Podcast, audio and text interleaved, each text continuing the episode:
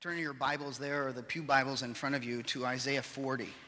It begins with comfort, comfort my people, says the Lord.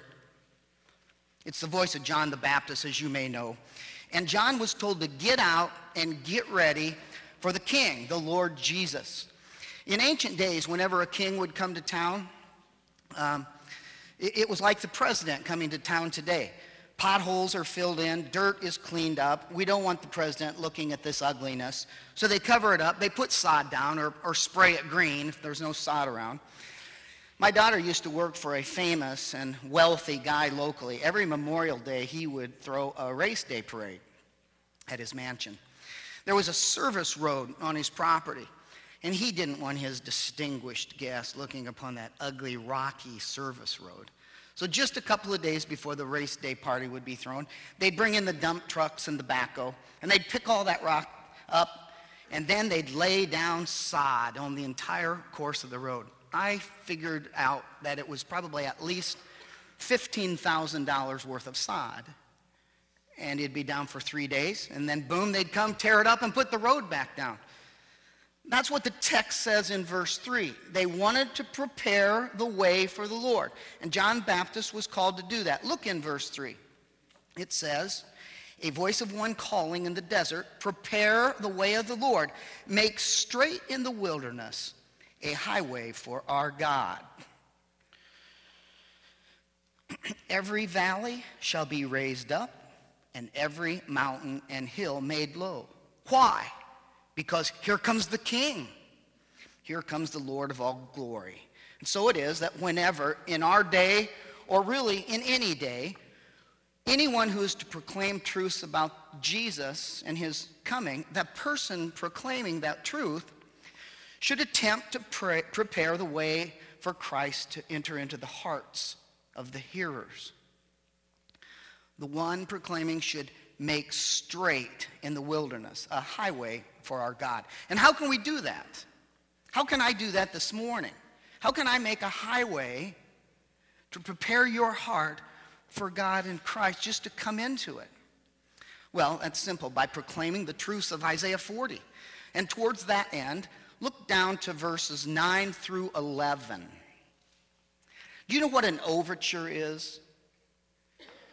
Oftentimes, a symphony will begin with an overture. An overture is a prelude, an introduction that picks up various of the musical themes and the mo- movements of the symphony that one is about to hear. That's an overture. In like manner, verses 9 through 11 present the overture of this Isaiah 40 uh, chapter. And so, verse 9 you who bring good tidings to Zion, that's another word for Jerusalem. It could just as easily be ZPC. You who bring good tidings to ZPC, get up on a high mountain, or in my case, get up behind the pulpit. I need to be up here because I'm so short, you wouldn't be able to see me if I was down there. But at any rate, get up behind the pulpit, get up on a high mountain, and lift up your voice with a shout. Lift it up. Don't be afraid. Say unto the cities of Judah, or say unto the people of ZPC, Here is your God. Here is the call to all people, really you and me this morning. Let's take one more long, steady look at our God. Why? Because he's so awesome. And this passage will go on to say, look, there's nothing that we can put up against the incomparable nature of God. Nothing. So I ask, what, it is, what is it in life that we are tempted to put up against the incomparable God? Is it our failures? Do we feel that our failures have been so great that they're greater than the great God? Is it our discouragements or difficult circumstances in our job, our marriage, cultural decline, economy, international tensions? What is it that we put up against God? Do we secretly think those are a match for Him? Come on, Isaiah says, take one more long look at your God. What are we going to liken God to? Well, theoretically, you say nothing, really. But in reality, the bad stuff in life I just mentioned. No, that's the point of Isaiah 40 to remind us who he is. And no one, nor anything, nor any trouble compares to him. And so the overture portion of this chapter continues in verse 10. Look at verse 10. See, the sovereign Lord comes with power. His arm rules for him. You ever see that picture on a baking soda box? That, that bicep in there? Big thing. You put that baking soda in a cake and pow, it shall rise. That's the first theme here. God cannot be compared. Here is our mighty God, the slide says, who cannot be compared in his power. Isaiah goes on in verse 10 to say, See, his reward is with him, his recompense accompanies him. what is the point here? As the personal and living God, he sees everything that goes on. There's not one thing that goes on in government, not one little thing in the small back room, not one deal in our home, nothing that God does not see because he is person, he is real, and he is there. And he is uh, investigating. He is investigating life in order to bring reward and recompense, it says. His reward is with him. His recompense accompanies him. He's living person, and no one rewards and recompenses like the Lord. So God cannot be compared. Here is the living God who cannot be compared in his person to anyone or anything. And thirdly, in our overture, verse 11, he tends his flock like a shepherd. He gathers his lambs in his arms and carries them close to his heart. He gently leads those who have young. God picks up hurting people. He doesn't say, oh, I'm too busy and you're too nothing. You're too insignificant. No, he, he says, I take regular people. I pick up little people and I help them as well. So those are the three themes of the rest of our chapter. God who cannot be compared in his power, God who cannot be compared in his person, and God who cannot be compared in his pastoral care. Now, look down in verse 18 for a minute. It states the big idea of this chapter, the focal point, the driving point of this chapter. The reason it was written, really. It says, To whom then will you compare God? Or what image will you liken to him? We think, I don't know, there's an awful lot of troubles and biggies out there that compete with God's greatness. And the text says, wrong, wrong.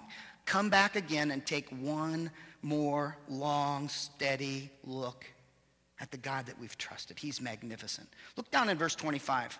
Same question is asked there. To whom will you compare me? Who is my equal, says the Holy One. You see that? God repeated the question. That means it's important. That tells me this is the focal point of this chapter. No one compares to God. All right, let's take a closer look at the three themes that the overture brought to our attention. Verses 12 through 17 is the first theme, which is God cannot be compared in his power. Let's first compare him in his power to nature. Isaiah asked five questions in verse 12, comparing God to nature. Number one, who has measured the waters? Seven, the seven oceans, okay? They fit in the hollow of God's hand. Really? Three fourths of the earth's surface, and it's just the hollow of, of God's hand? The oceans are great. You ever look at one? Yeah, they are. They're wonderful, but just the hollow of his hand. Well, if that boggles your mind, this next question will really space you out. With the breadth of his hand, he marked off the heavens. He's marked off the heavens? I should read with a question mark. What? The universe? It takes light years for light to go from one end of the universe to the other. Yeah, and God marks it off with the breadth of his hand. I thought the universe was beyond imagining, beyond calculating the immensity of it. It's so gigantic. No, the Lord says, no, not really. Universe. No big deal to him. Or what about still in verse 12? Who has held the dust of the earth? All the dust of the earth. I feel like there's a third of a bushel of dust in my house every week. But if you take all the dust and all the dirt of the earth, look at verse 12, it, it fits in a basket to God, about a third of a bushel, the whole earth. Or what about the mountains? And what about the hills? Verse 12 again. Who has weighed the mountains on the scales and the hills in a balance? Oh, come on. God can put them on a scale. He can take Mount Everest, almost six miles high of rock and dirt and ice and no big deal. Balanced out with the hills, mm-hmm, level. All right, all right. We, we understand God's power is declared over nature to be awesome. Well, what about smarts? What about wisdom, and intelligence? Five more questions. Verse 13 to 14. Who has understood the mind of the Lord? And you say, well, I had very good SAT scores and GREs. Yeah, but do you know the mind of the Lord? I doubt it. I doubt it. Take the test again. Who instructed him as a counselor? I've never had the Lord come to me at night and say, Jim, Jim, I've got a real toughie here. Maybe you, but certainly never me. Whom did the Lord consult to enlighten him, to teach him the right way? Who was it that taught him knowledge? He didn't go to any of our schools or universities. Who showed him the path of understanding? Well, I don't understand the details of what God is doing in my own life 90% of the time. I got the general idea, but I can't figure out why he's doing this or that. I certainly can't suggest a path of understanding to God. I got to tell you, when I used to try, he pretty much ignored me. Okay, what about the nations? You talk about power, the nations of the earth, they've got power. Verse 15, you talk about power. Somebody pushes the wrong button, and the whole place is going to go sky high. All right, verse 15. Surely the nations are like a drop from the bucket. A drop from the bucket? Can I bring you a pre recorded message of all the power of the USA and its military? You ready? Here it comes. Blink! That was it. That was it. That's everything. The extent of the power that the USA and its military has. You mean, really? Well, no, not, in, not really, but in comparison. If we're talking about and thinking on the level of the high God who with his mighty power holds everything in this universe together with the command of his word, now that's power. Okay, we're impressed. I get it. He's pretty big. He's awesome, in fact. We decide to bring a gift or a sacrifice to this God. What is worthy to bring to him? Verse 16. Lebanon is not sufficient for its altar fires, nor its animals enough for burnt offerings. You may not know, but Lebanon was a country that was famous for its mighty cedar trees and also for its oxen. Let's modernize this. Let's take the redwood forest. Not really now. I know green theology. But let's say we cut down the redwood forest. Not really, just suppose. We cut down the redwood forest and we make a huge altar, 100 miles wide, 75 miles deep, and 25 miles high. And then we take all the longhorn steer in Texas and we throw it up there on top and then we light the whole thing. Now that's a sacrifice. You the text says? Puny. Not sufficient sort of Twinkie. But look, says, but look at that. It's sort of like a great big huge biblical Big Mac attack. Look at all those hamburgers up there burning. And the Lord says, oh, if you just came to know me, to know who I really am, and to know I want to be on the side of ordinary men and women who are not so great in themselves, but who love and serve a great Lord. That's what he really wants. Not the redwood forest longhorn steer sacrifice. He wants your heart. Well, let's look at Isaiah's second theme, verses 18 to 24. God, who cannot be compared in his person. Verse 18 To whom will you liken God in his person? To what image will you liken him? Now he's going to talk about some of God's supposed competitors. As for an idol, the craftsman casts it. And we say, oh, skip this part. None of this. None of us are into this. None of us have a little statue out in the backyard and we, we don't take out Cheerios. And so here, Gotti Gotti, here, Gotti Gotti, here's Cheerios for you. Know, we don't do that, but yet idolatry is part and parcel of our life. Paul says in Colossians 3 5, avoid coveting things, which is idolatry. I want to achieve this goal before I'm 40. I will become a millionaire before I'm 39. I want my kids. I want this house. I want that. I want, I want. Listen, any idea, any person, any goal equal to or greater than God in one's life, name it Baal. It's a false God, it's an idol. That's why he's talking about idolatry here, even if we don't have statues out back. It's not a competitor to God. Verse 19, regarding your idol, have a goldsmith overlay it with gold. People wear chains, uh, fancy themselves up. Put silver chains on it. You know, make what you're deluding yourself to be your God more valuable by dressing it up a little bit. You know, the fastest computer, the most expensive car, whatever. Dress it up so it's worthy of your, your time. And if you're poor, select wood, verse 20, it says, select wood that will not rot. If you're going to have an idol, don't let it come down with termites. That would really bug you every time you went out to worship it, wouldn't?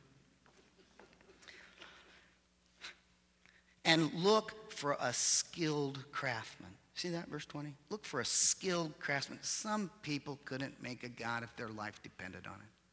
So you want somebody skilled. And last phrase in verse 20 set up your idol so that it will not topple. Nail that baby down. Use a 20 penny nail. What you need in deity is stability. So, look, God in the Bible is living person. 14 times in the Old Testament, the living God. 14 times in the New Testament, the living God. God is not the force. He's not an idea. He's not a doctrine. He's not a philosophy. He is a person, and he's alive. Look at verse 22. The living God sits above the circle of the earth, and its people are like grasshoppers. The people are like grasshoppers? Well, no, but in comparison to the living God, yes, in comparison. Or verse 22, he stretches out the heavens like a canopy, spreads them out like a tent to live in. No idol can do this. No human can do this. No force can do this. No one compares to the living God. He's unique. His person is far above even the rulers of this world. No one compares to him. Verse 23, he brings princes to naught. He reduces the rulers of this world to nothing. No sooner are the rulers planted, no sooner are they sown, no sooner do they take root in the ground, than he blows on them and they wither. We say, what happened to him? Khomeini, Gaddafi, Idi Amin, Mussolini, Hitler, Saddam Hussein. Blew them away. These rulers that I mentioned and others were put there in their place by the permissive will of God. Yes, but he also removed them prematurely because of how they stewardshiped their position. You say, does does God do that? Oh, yeah, he runs the place. He doesn't sit on his rocking chair in heaven. He sits on his throne, ruling. So we come to the third theme, verses 25 to 31. Not only is he incomparably great in his power, not only in his person, but thirdly, our God is incomparably great in his pastoral care. Tends after his people, his sheep, pastoral care. Verse 25 again asks, To whom will you compare me? Or who is my equal? says the Lord. Is it your personal habits that you place equal to your devotion to God? Your spouse? International affairs? God asks, what's bugging you that you would think it is equal to me? Do you know me? asked the Lord. Don't you remember I told you to cast all your worries and cares on me? Verse 26. Lift up your eyes and look to the heavens. Who created all these? He who brings out the starry host one by one. Some say, well, they're laws. Kepler, Galileo. No, no, no, no. Those laws are only describing. It is God who brings out every star and every planet day by day and night by night. I love this next phrase. He calls them each by name. Because of his great power and mighty strength, not one of them is missing. If God cares for stars with pastoral concern, calling each of them by name, how much do you think he cares about people who are made in his image? But you say, oh, there's so many people, six billion people. Yeah, well, do you know how many stars there are in the universe? Trillions more. And yet, verse 26 says, of those stars, he calls them by name. See that, verse 26? He calls them each by name. Who do you name? You only name that which you own. You name your kids. You can call the kids down the street something, but it won't stick. You name what is yours. Well, God names what is his, and he knows the stars by name. So how come do I have to wear a, a name tag, I think, sometimes? Well, at least for God, he knows my name. And he knows yours, and he knows mine, if he knows the stars. And he does. Verse 26 again, because of his great power and mighty strength, not one of those stars is missing. What shepherd could take care of his flock so well as the living God looks in on each of our life?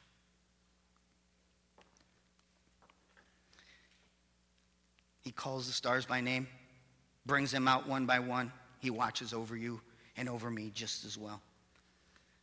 And when you get a glimpse of what we're talking about here, of who he is and how much he loves you and cares, then let's look at verse 24. See if you've ever been guilty of this.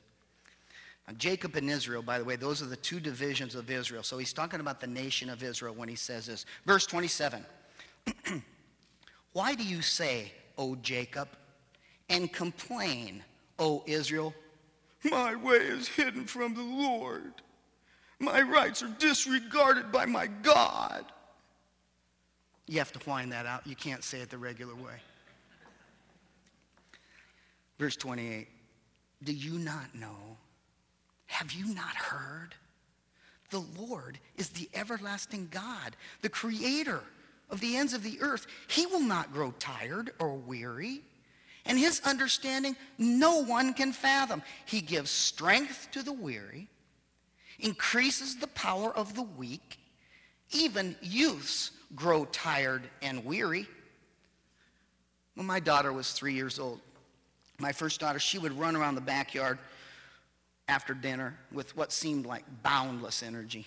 Gone and on and on and on. And all of a sudden, boom, she was done, lay right down there on the grass, go to sleep. You could pick her up just like a sack of potatoes, throw her in the air. You're not supposed to, I know. But you could. She was out like a light bulb out of gas. Verse 30. Even youths grow tired and weary, and young men, by the way, that's the word for draftees, the called up ones. Even young men stumble and fall, but those who hope now, listen, that's a key word in this chapter. This word for hope is not where you cross your fingers and put it behind your back and go, hope, hope, hope, hope, hope, hope, hope, hope. No, no, no. This is a word that means, uh, uh, it, it's an Old Testament word that means you put your solid confidence in something you know will come through, of men and women who put their solid trust in the living God. And I'm telling you, it says here in this text, of we who hope, put our solid confidence in the Lord. Those who hope, verse 31, in the Lord will renew their strength. They will take off and soar on wings like eagles. They run and they don't get weary. They walk and they do not faint. How can they do that? How can we do that? Because they trust a God who is wonderful. And so I ask in conclusion, to whom or what are we going to liken our Lord? You might say, if you just knew my life right now, it's so miserable. No. We need to say, He's the living God. With this reality of His living person, with His power, with His pastoral care for us whom He loves, He can be trusted and loved. There's no one like Him. He's bought us with His own blood, stamped, your sins are paid in full, and then on top of that, He put all of Christ's merit on our bank account. I don't know what you're dealing with today in your life. I don't know how discouraged or you're encouraged you are, but get encouraged all over again because we serve a God who is incomparable. May God bless all of our hearts as we respond to this message. Let's pray. Lord, help us now to be doers. Help us see the relief and comfort of putting ourselves under your authority and direction. Thank you for who you are, for your greatness, your power, your character, and your love for each soul in this room. Help any who do not know you personally or who once knew you but have found that life has crowded you out. In fact, help us all to say, Come into my life, Lord Jesus. Once again, ask him to direct our lives henceforth. Thank you for hearing our prayer and for this text, this great, marvelous text. We pray in Jesus' name. Amen.